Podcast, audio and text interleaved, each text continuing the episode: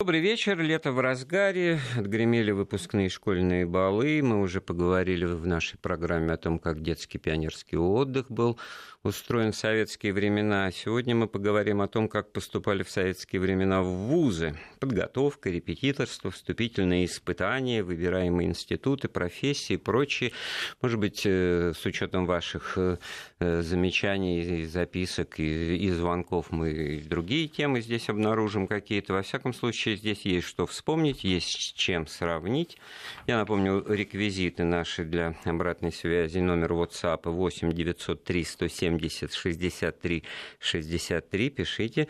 Э, СМС-портал также пишите с кратким словом «Вести» в начале корреспонденции на номер 5533. И телефон прямого эфира 232 15 59, код Москвы 495. А сегодня у нас в гостях доцент э, Национального института вот Сразу по-другому начнем. Петр Александрович, скажите, где вы работаете? Национальный исследовательский университет Высшей школы экономики, вот. Институт образования. Петр Александрович Сафронов, доцент, руководитель магистрской программы Института образования «Доказательная образовательная политика». Ну, конечно, так сказать, банальный журналистский приемчик, привязаться к слову, что же здесь доказательного, как мы будем доказывать какие-то, так сказать, вещи, которые кому-то могут показаться странными, а кому-то нет.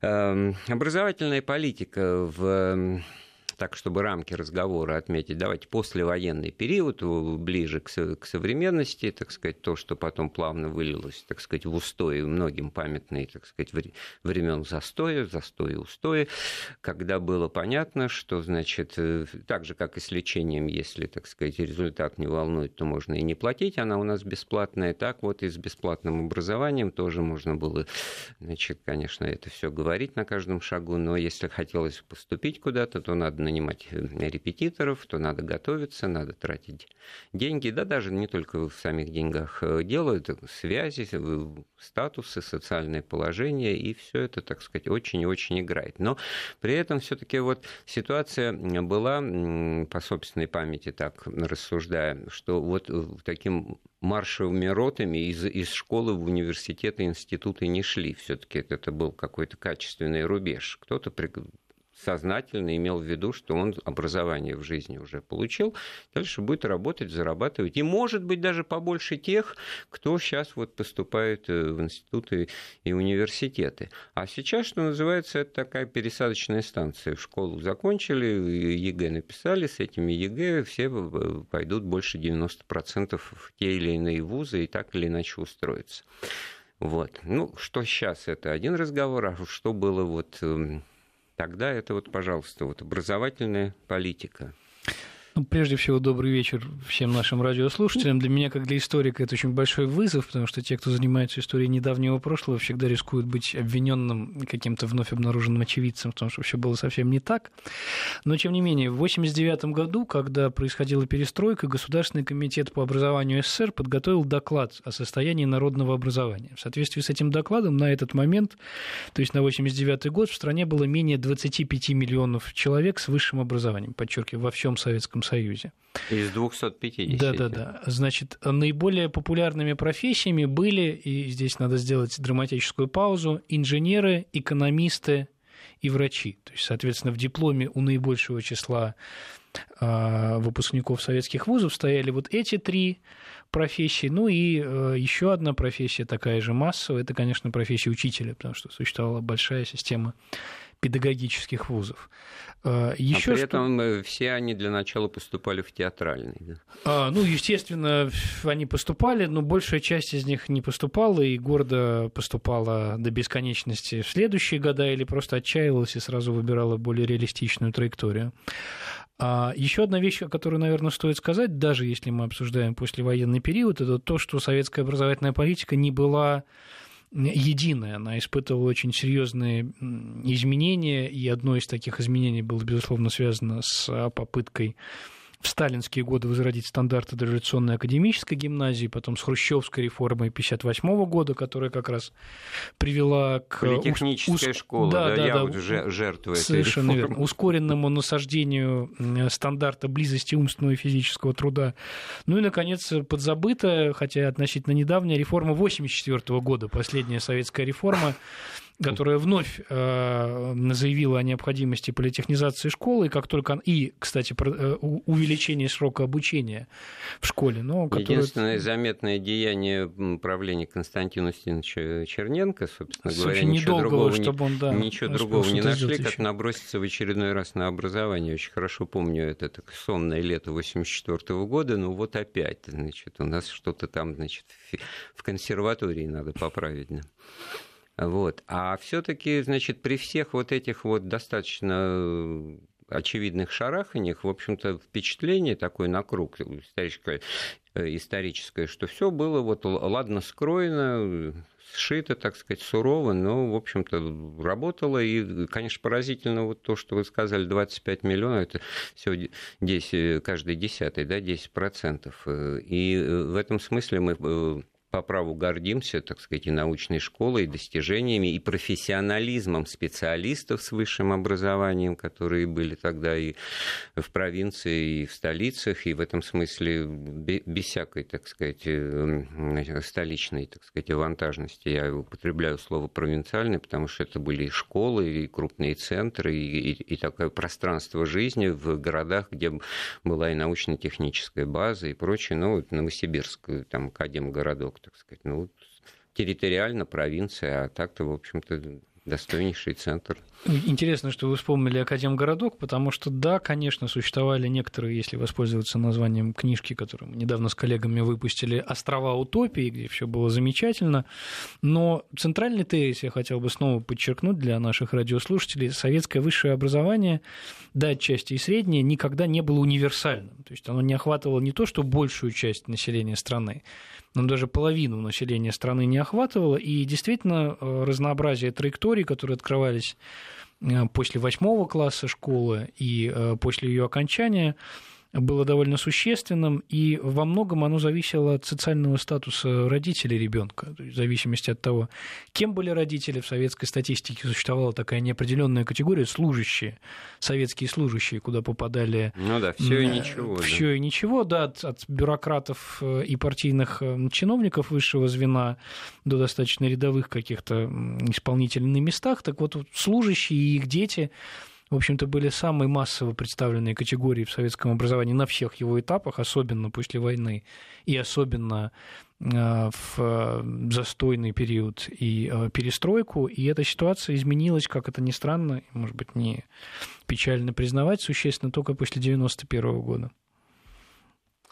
Вот, и получается, что это, так сказать, ну, общая, э, общая картинка, а если э, разобраться, то в чем же вот э, суть изменений-то, которые сейчас налицо? Вот решили, что во главе угла должна быть другая система оценки знаний, потому что как это там ни называлось бы, ЕГЭ или прочее, это все экзамен. Экзамен это вот, на мой взгляд, как для как преподавателя, практику и в высшей школе, и в средней школе тоже у меня э, была. Значит, а это продолжение учебного процесса. Да? Вот экзамен это все-таки вот кто-то научается даже уже, уже на самом экзамене. Если самое главное передать знания, да, то кому-то они напоследок вот уже в уходящий поезд на экзамене, так сказать, вкладываются. Поэтому дело не в оценке, дело в том, чтобы выполнить главную миссию. Значит, образовательное учреждение должно образовать образовать своего воспитанника. А тут получается, что, значит, эм, перенос акцента на форму, так сказать, вот этой оценки знаний, он подменяет и сам процесс образования, который очень много критиков ЕГЭ, которые вот говорят о том, что это такое кроссвордное мышление, можно угадать, можно, так сказать, не понимая причины следствия, значит, как бы интуитивно какой-то правильный ответ нащупать, прочитывая интонации вопроса. И все это э, в добавление к этому вопросу, оно как бы вокруг тем гуманитарных дисциплин сосредоточено сосредоточено, потому что никто не спорит о том, что суть образования математики, знаний физики там, и химии – это решение задач, лабораторные задания, там все, в общем-то, формализуется в эту систему, так сказать, вопрос-ответ, задачка, и, и поэтому меньше всего и тут споров как раз. А вот по части гуманитарных дисциплин как раз они эти вопросы есть. Ну, образование как тема высокой общественной значимости вообще, наверное, никогда ни в одной стране мира не бывает обойдена спорами, но я хотел бы э, Тут две вещи сказать. Первое, надо понимать, что период после 91 года тоже неоднороден. То есть были 90-е, собственно, годы, когда было ощущение свободы, особенно у тех, кто работал в отдельных учебных заведениях, и при этом полное отсутствие денег и полное отсутствие э, в общем, ясно сформулированной миссии, может быть, даже можно резко сказать, отсутствие единой государственной политики на всех уровнях образования. В 2000-е годы и сейчас ситуация другая, и да, ЕГЭ является элементом э, попытки сформулировать государственную политику, я бы не сказал, что эта политика увенчалась формированием какой-то какого-то ответа на вопрос о том, что такое миссия образования, и здесь, Андрей, я с вами соглашусь. Да, пожалуй, в отличие от советского времени, когда было ясное представление, что мы готовим специалистов, мы готовим профессионалов, да, ну, специалисты. Вот, какой-то барьер, да, это какое-то качество. Это очень интересно. Вот, на самом деле, из того, что вы сформулировали в начале разговора, я, так сказать, вот вывожу мораль, которую вот сегодняшний разговор-то и обозначит, потому что все таки смотрите, не было этой ставки, не было этого популизма, да. Нам не нужно, чтобы каждый советский гражданин был, так сказать, э, с дипломом высшего учебного заведения в кармане. Вот отнюдь нет. Даже, может быть, чем меньше таких будет, будет, но за счет качества и лучше. И это очень э, показательная вещь. Да, но при этом надо понимать, что сами родители и их дети чрезвычайно стремились и очень хотели получать высшее но образование, отсюда, которое было отсюда скрытым благом этой системы. Да, подстегивание, мотивация. Ну, давайте вот на этом месте, конечно, вот пространство репетиторства-то и возникает. Да, да, да, да, как раз мы к этому и переходим. То есть надо понимать, что Э, советская образовательная система содержала в себе великое обещание, которое было сразу после 17 года оформлено. Это обещание, это, собственно, обещание равенства для представителей разных социальных слоев. И это обещание не было выполнено отчасти потому, что, как я уже сказал, э, не удалось преодолеть полностью эффекты социального статуса и происхождения, и даже система репетиторства, которую вы сказали, да, фактически была еще одним способом обеспечить скрытые привилегии для представителей вот этого самого класса служащих, потому что понятно, что для выпускников сельских, например, школ или для жителей маленьких городков возможности пользоваться услугами репетиторов были существенно тут, более тут ограничены. Ведь, вот смотрите, для начала надо разобраться. Ну, может быть, вещи, естественно, но проскакивают. Одно дело, что это вообще как явление, это признак вообще дореволюционной школы и слово такое старорежимное повторение, мать учения, репетитор. Это тот, кто с нерадивым учеником, там, значит, с тем, кто плохо учится, повторяет материал необходимый, так сказать, общий, ничего лишнего, он просто, так сказать, закрепляет, он повторяет. А мы-то говорим о явлении принципиально другого рода, в котором вдруг обнаруживается, что для того, чтобы поступить в институт, тех знаний, которые тебе дает школа, будет недостаточно, и всем это как-то понимают, что надо что-то добирать. И лучше всего, конечно, с преподавателями, которые работают в том институте, в который ты собираешься поступать. У них там свои сформулированные, так сказать, э, требования, правила и прочее. И, и вот тут-то вся эта социальная, так сказать, э, повестка-то и, и актуализируется. У кого есть возможность эти связи, так сказать, обозначить, заявить, установить, и у кого есть деньги для того, чтобы обеспечить это вот дополнительное образование.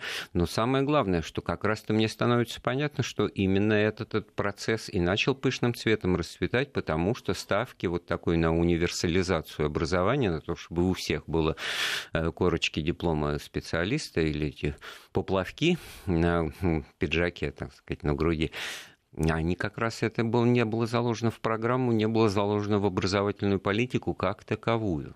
Ну, было напряжение между официально декларируемыми целями образовательной политики, которая исходила из необходимости обеспечить разнообразие траекторий, и стремлениями семей, которые, да, конечно, рассматривали высшее образование как некоторый важный этап ну, вот, а, в социальном хорошо, вот, Петр, лифте. вот в данном, вот, вот на этом месте возникает вот эта вот разновекторность. Да? Mm-hmm. Люди хотят вот, значит, вот быть сейчас вы ответите, вот кем они хотят быть, а было ли у государства четкое представление о том, кем бы э, ему хотелось бы, чтобы люди были, так сказать? Видите ли, наше государство, и если говорить о его экономике, да, это государство, так сказать, скрытых дефицитов, за исключением военно-промышленного комплекса, государство было бедным и неспособным финансировать, как мы хорошо сейчас уже знаем, многие сектора экономики. Поэтому государству были нужны в большом количестве мало или среднеквалифицированные рабочие руки. Поэтому, естественно, государство нуждалось в существенно больших объемах рабочей силы, чем, да, рабочих профессий, чем того бы хотели домохозяйства. И в этом смысле, да, возникала парадоксальная ситуация, хорошо, что наш разговор ее акцентировал, когда ожидания государства и э, деятелей, осуществлявших так сказать, планирование курса образовательной политики, и семей все больше и больше расходились. И к 80-м год, э, годам угу. они разошлись критически. То есть, собственно, Советский Союз во многих отношениях оказался провальным проектом, ну, вот в сфере образования.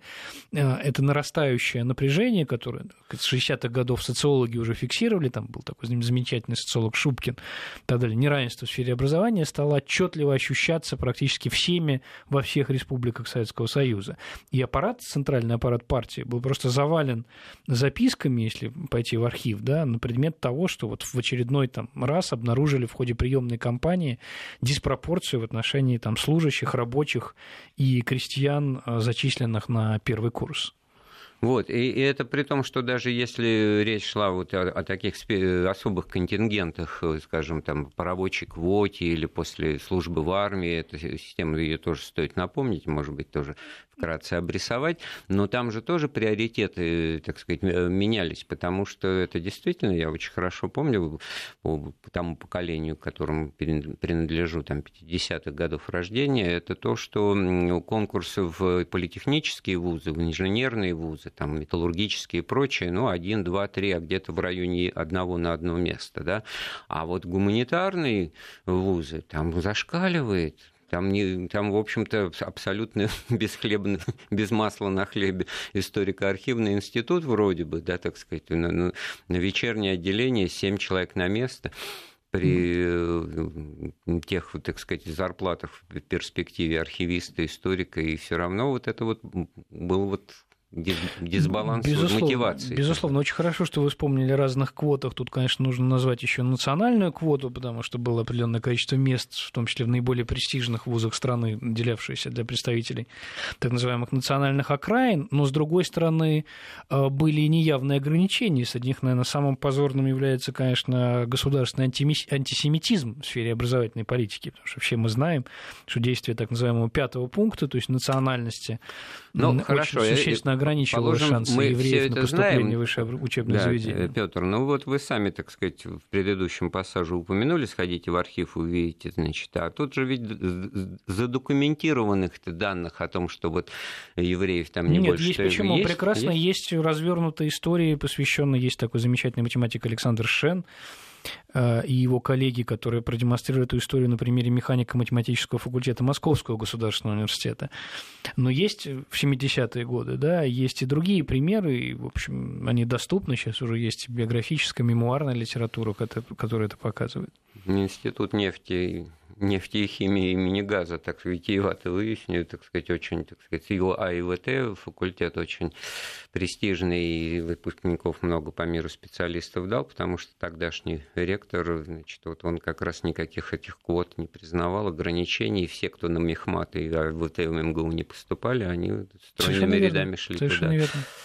Вот, и это тоже показатель. Но это показатель в том числе и того, что вот этот вот на бытовом уровне это, этот антисемитизм, он как система-то, в общем-то, все таки тоже окончательного вида не имел. Это было что-то такое, значит, по умолчанию. Очень много вот того как вы сказали, вот скрытый дефицит вроде бы, значит, он есть, но на самом деле его нет, потому что никто вслух не спрашивает чего-то, а значит, это и не, и не дефицит. Да, и вот ключевым нет. изменением образовательной политики после 91 года, если пытаться вернуться чуть назад, да, как раз была попытка проговорить все эти скрытые дефициты, да, вот признаться, и отчасти введение ЕГЭ тоже было попыткой вот именно эту задачу решить, обнаружить проблему репетиторства, обнаружить проблему разрыва знаний, знаний, которые есть у выпускника на выходе из школы, тех знаний, которые у него требуют при поступлении в ВУЗ и так далее. И во многом э, общественная дискуссия и разочарование, может быть, и критика, которая вокруг ЕГЭ существует, связана с тем, что эту задачу ЕГЭ успешно решила. Оно вот эти язвы вскрыло и продемонстрировало нам всем, и теперь мы их можем обсуждать. Так э, тут вот э, гневная Филиппика такая получилась э, у Петра. А я вот что-то не понял, а что такого уж плохого? Одно дело, когда, давайте вот вещи своими именами называть, когда кто-то за взятку поступает, значит, ни, ни черта ничего не зная, просто, значит, деньги заплатил, и его куда-то там записали, ему заочно пятерку поставили. Это, конечно, безобразие, это подсудное дело и так далее, и так далее. Другое дело, что человек из э, приличной семьи с, с достатком, значит, ходит по под нажимом родителей заниматься к преподавателю, владевает знаниями, родители тратят на это деньги, вот, и, и худо-бедно он научается чему-то. Или здесь вот этой вот кажется, что светлой мы, краски мы здесь в целом, не нарисуем. Как, как, да? так сказать, как, как, как общество должны быть заинтересованы в том, чтобы шансы были не только у детей из приличных семей, а шансы были да, ну, у граждан конечно. России. Тут да? вот возвращаясь к декларациям большевиков в начале угу. революции, что все должны быть равны, а оказывается в кармане вот, это вот. раз. Но проблема заключается в том, что большевики, к сожалению, свою декларацию не смогли исполнить, а вот в постсоветской России она, ну, если не исполнилась, то, по крайней мере, существенно большее число молодых людей получило шанс Но на высшее мы образование. Потому что это когда, опять-таки, так сказать, из, из южных республик со 100 баллами по, по русскому языку приезжают в Москве на круг 64, то я тоже не, не знаю, что здесь хорошего. Вы мне ответьте, Петр, на эту инвективу. А у нас есть звонок. Александр, добрый вечер, мы вас слушаем. Вечер добрый. Я вот э, слушаю вас, и вы знаете, как будто вот сразу вспомнил, нахлынуло, вот, вот, вот сейчас учусь и вот буду заканчивать. И я э, во многом согласен с вами. И особенно меня вот доставало во время учебы, это вот, э, вот как бы это правильно сформулировать, марксистско-ленинская вот эта обязательная подготовка. Ведь во всех институтах постоянно шло э, история партии, э, марксизм, ленинизм, ну вот, вот набор этих трех э, предметов. Да, как три, же они доставали? Ну, в жизни они так ничего и не дали. О да, о да. Три источника, три Есть еще был такой предмет, в 60-е годы появился научный коммунизм, да, тоже вдалбливали людям это. Действительно, вы правы, что советская система высшего образования она была построена на массовой индоктринации э, всех, кто к этому имел дело. И, к сожалению, мы сейчас, э, особенно представители гуманитарных дисциплин, расхлебываем последствия этого, потому что выпускникам, например, философских факультетов очень сложно работать в вузах, потому что все вспоминают вот это вот самое да, советское это, конечно, наследие индоктринации. дискредитирует, э, хотя, в общем-то, это философское образование, назывался в отделении научного коммунизма.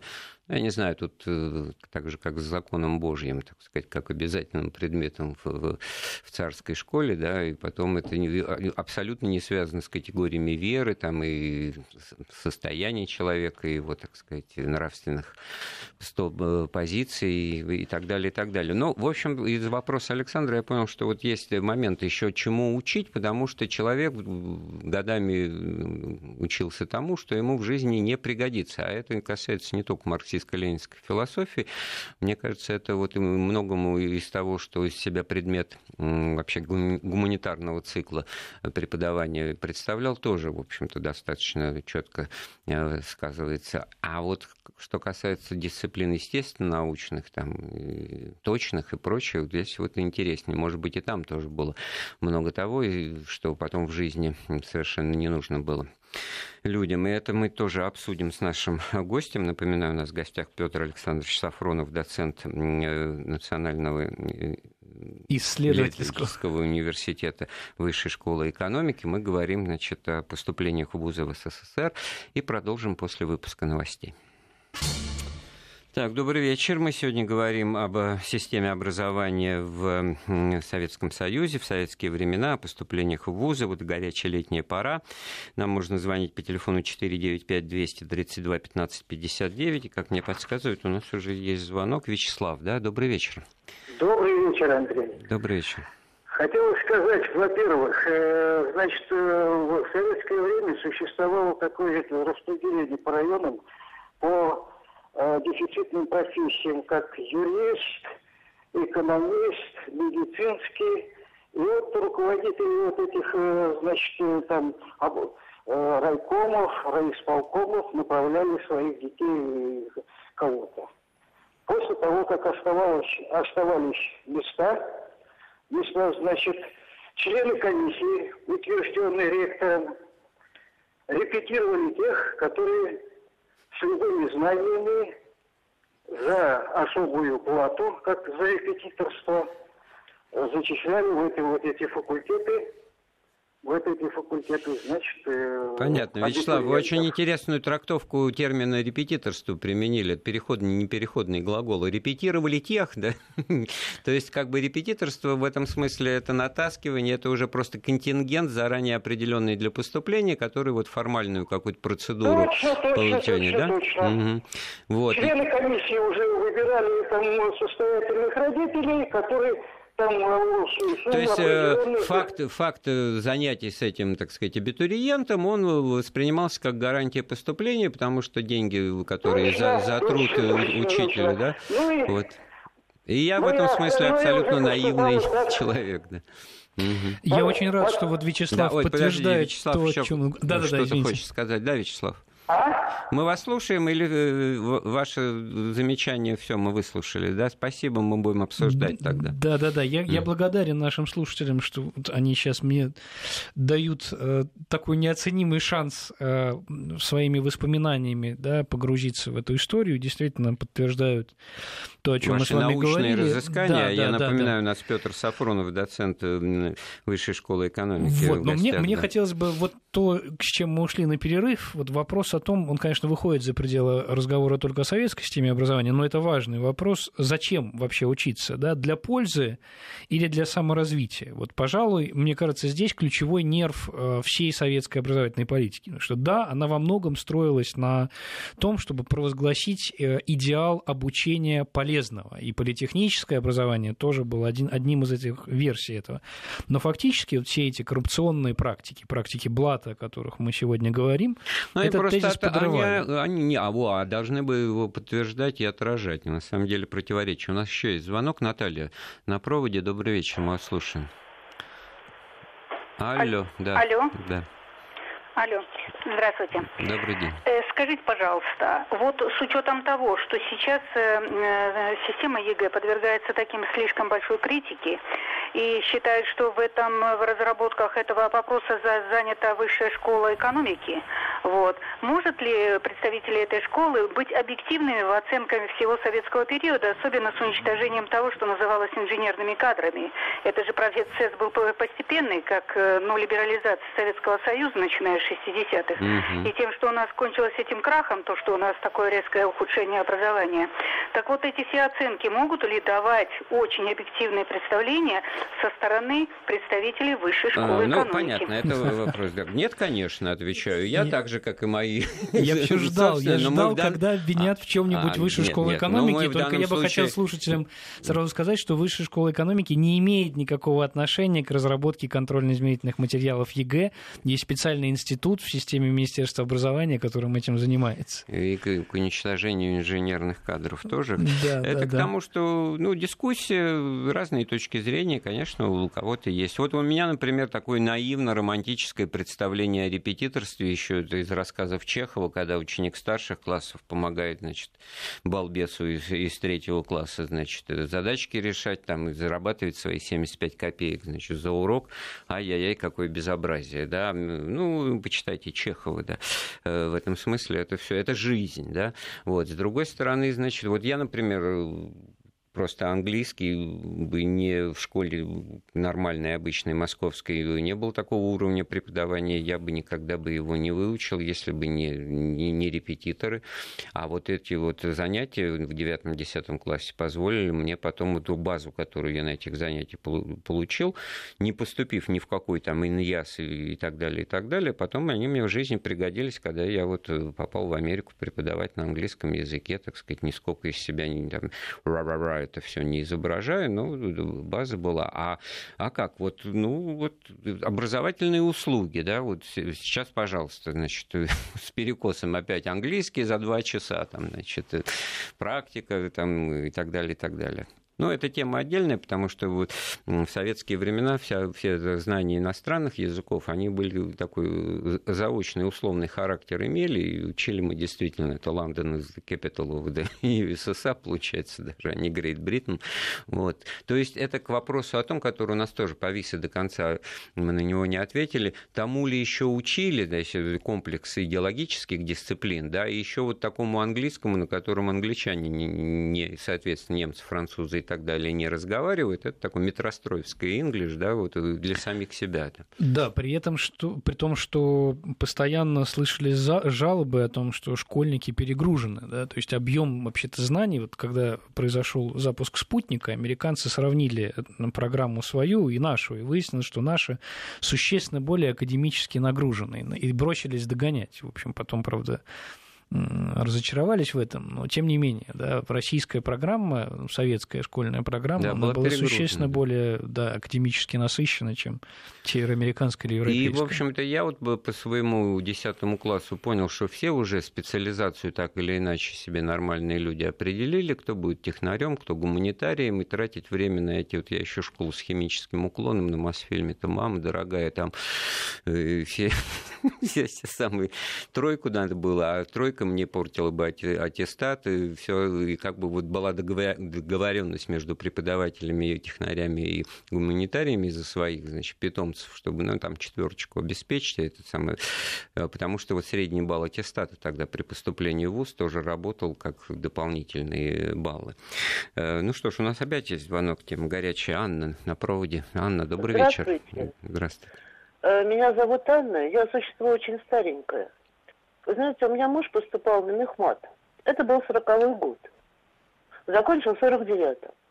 И вы знаете, вот что он, он у меня еврей. Причем еврей такой, и папа еврей, и мама еврейка. Я сама русская. И дети все стали евреями, все. И все четверо сыновей и дочка. Все поступали в институты, и никогда никакого антисемитизма в плане учебы никто никогда на себе не ощущал. Потому что муж и аспирантуру потом закончил, и докторскую защитил, и так дальше по жизни двигал. И дети поступали старшие, у нас поступили в МГУ на экономический, средний в МАРХИ, младший в университет на ИСФАК на отделение искусствоведения, и дочка в юрфак. Ну, отлично, отлично. У меня просто тут абсолютно нет никакого желания спорить. Да, ну, но я, правда, говорил о механико-математическом факультете 70-х годов, да, и вот есть работа ну, Александра Шейни и коллег, которые относятся к этому периоду. А что касается антисемитизма, да, он э, в разных вузах был в разной степени заметен, но, тем не менее, мне кажется, сложно спорить с тем, что... Впечатление личной жизни и опыта не перешибешь никакими, так сказать, исследованиями. Ну, есть, к сожалению, объективные да? данные, на то, что вот она говорит о временах, когда была вообще на уровне э, компании вот эта борьба с, с, значит, с космополитами безродными, да, которые, так сказать, ну, практически угу, Да, но есть, например, воспоминания лингвиста вот, Ревеки Марковны Фрумкиной, год, да. которые относятся как раз к концу 40-х, э, началу 50-х годов об обучении на филологическом а факультете МГУ, который рисует совершенно а другую все равно картину. нет, вот абсолютно с Анной хочется соглашаться и закончить эту, эту экскурсию утверждением, что евреями не рождаются. Она, как хорошо сказала, а дети все стали евреями. Да, но вопрос в том, что просто признать вот эти трагические страницы образовательной политики советской, а не закрываться от них. Вот ну важно. и в то же время, видите, так сказать, жизнь не подтверждает. Еще звонок успеваем, да? Геннадий Федорович, давайте. Да. Добрый вечер. Добрый вечер. Я вот смотрю, вот ваш гость там, который, он и вообще не без понятия, или он вообще не жил в это время. Я родился в 48 году, и прекрасно помню, что, допустим, поступить в институт надо было действительно сдать экзамены. Если ты даже их сдал, экзамены с помощью взятки, проучишься полгода, год, однозначно тебя исключат, даже если ты три года отучился, и четыре. Сейчас люди платят за это деньги. А раньше что, нельзя было доплатить, что ли? Потом вот заплатил за поступление, а потом платишь за сдачу экзаменов. Такая же ну как я заплачу за знание, там десятки, десятки преподавателей. Это каждому преподавателю а, было подойти и дать ему денег. Неподъемные по, по затратам мероприятия. Нет, это не неподъемное, потом как это сделать, еще не так просто было. Потом уровень, потом возможность поступить была у любого из глубокой деревни, из глубокого там городишка какого-то небольшого. сейчас поступит, и зарплата у родителей 10 тысяч, пускай их не ребенок поступит куда-нибудь учиться в Москве. Это вообще невероятно. Это все равно, что в космос полетишь. Ну, я должен вам сказать, что ваши данные не соответствуют, к сожалению, реальности. Напротив, после введения ЕГЭ шансы на поступление людей из провинции существенно возросли. Ну, в вот, случае, вот, спасибо. вот, понимаете, вот и какое противоречие интересное, потому что так же, как и с национальным вопросом, так и с социальными аспектами, сейчас вот вроде очевидно, сдал ЕГЭ, есть определенные показатели, из далекой ты деревушки или нет, подал документы, тебя приняли, все нормально. А раньше из этой деревушки надо было еще суметь добраться и там что-то узнать такое, что тебе в сельской школе не дали. Ну, в общем-то, в данном случае вывод один. Настоящий талант себе дорогу всегда пробьет. Ну что ж, сделаем очередную паузу. Сегодня мы говорим о поступлении в вузы в советские времена, об образовательной политике в советские времена, о том, что такое было репетиторство и что такое, когда не было ЕГЭ, оно сейчас есть. У нас в гостях доцент Высшей школы экономики Петр Сафронов, и у нас есть звонок Майя на проводе, да? Добрый вечер. Алло. Я очень рада этой передаче, надо почаще дискутировать по этому поводу. Вы знаете, вот 60-е годы выбирали детей из самых бедных семей. Вот я четвертый ребенок в семье, нас пятеро было. Приехал педагог из Ленинграда в школу балета, значит, Академии балета Вагановой меня выбрали, да? И на полном государственном обеспечении нам до тесемки на пуанты а, покупали. Майя, а до где головы. Вы, Нас где, кормили, да. одевали. А где вы жили? Не в Ленинграде? Где-то? Нет, это национальные группы были угу. обязательно. Из каждой, из каждой республики была группа киргизы, таджики, казахи, башкиры, татары. И вот мы все жили в интернате на полном государственном обеспечении. Как у государства денег хватало, я не знаю. Сейчас ребенка в балетной школе. Ну, нереально... вы, вы стали балериной?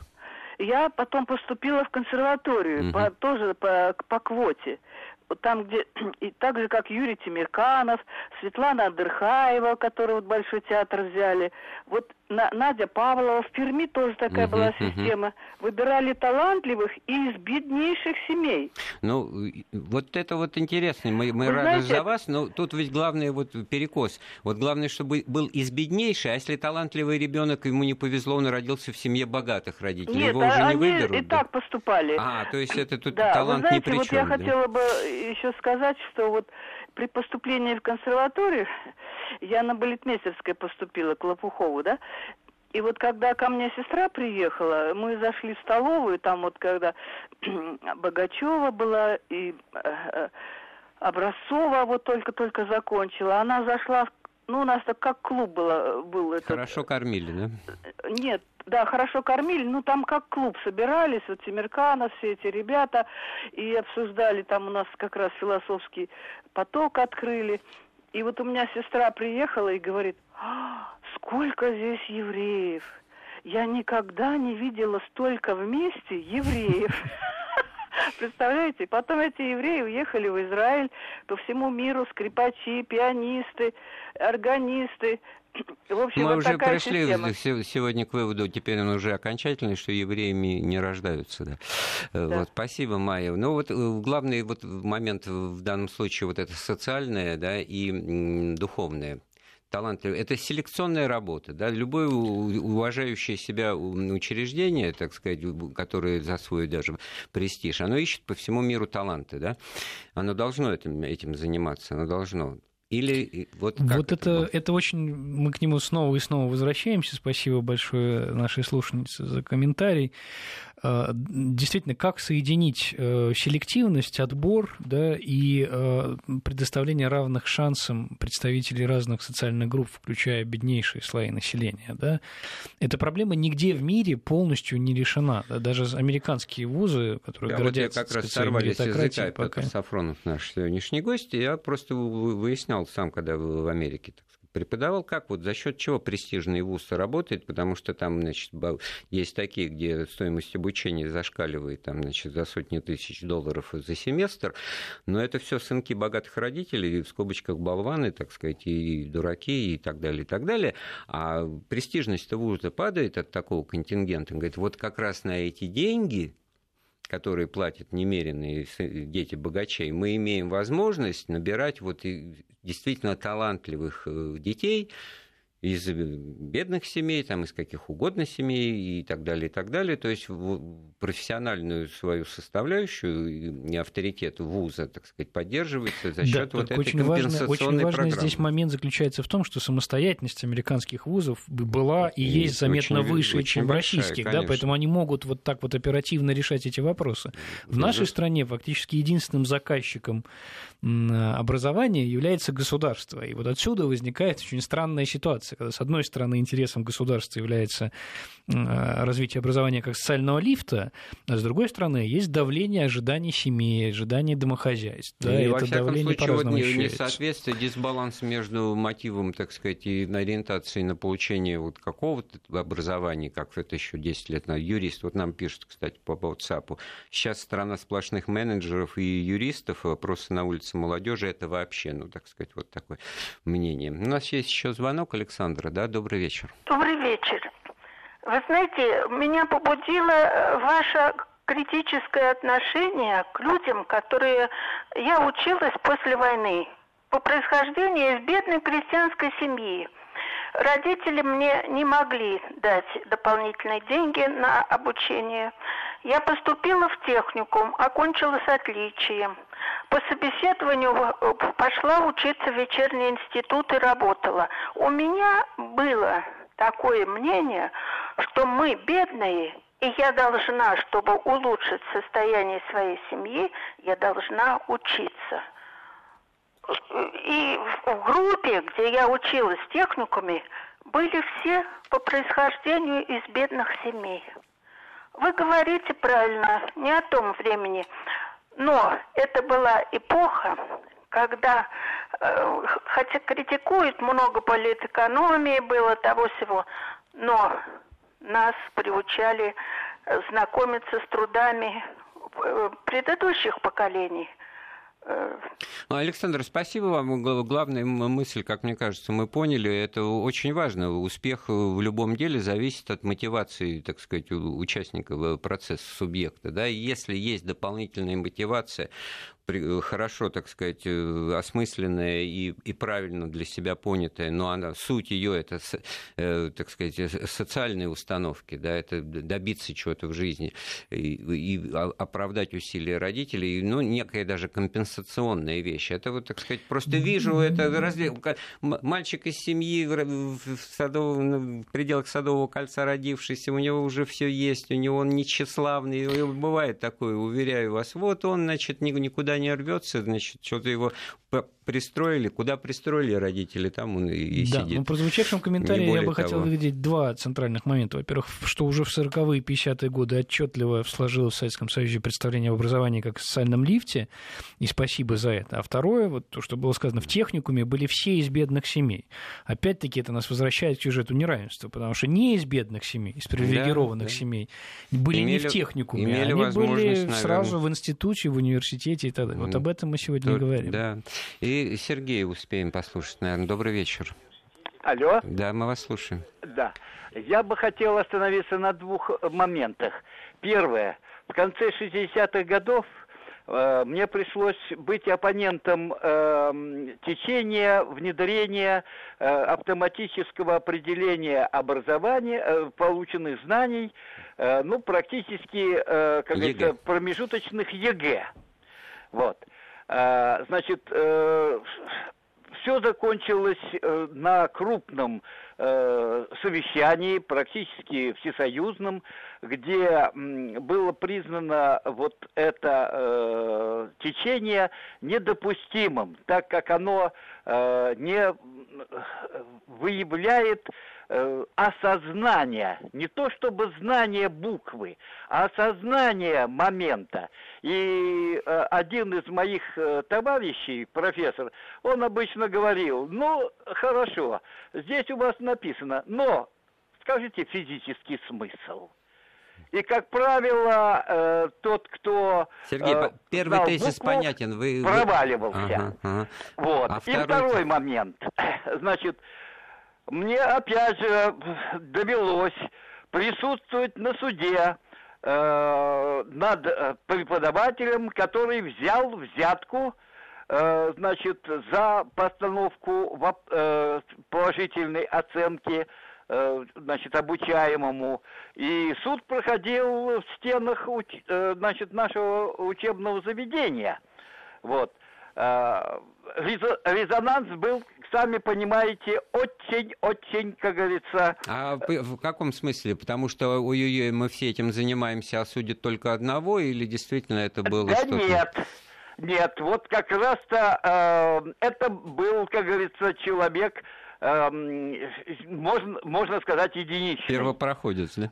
Да, и все это привело к тому, что э, требовательность и э, прозрачность ответов, она была э, очень просто повышена. Угу. Вот. Э, как вы знаете, значит, экзамены проходили всегда, значит, Да, при... Сергей, спасибо, у нас катастрофически мало времени, да, и, в общем-то, я вас понимаю тоже как коллега, как человек, принимавший вступительные экзамены в Российский государственный гуманитарный университет, и тоже много интересного можно было бы здесь рассказать.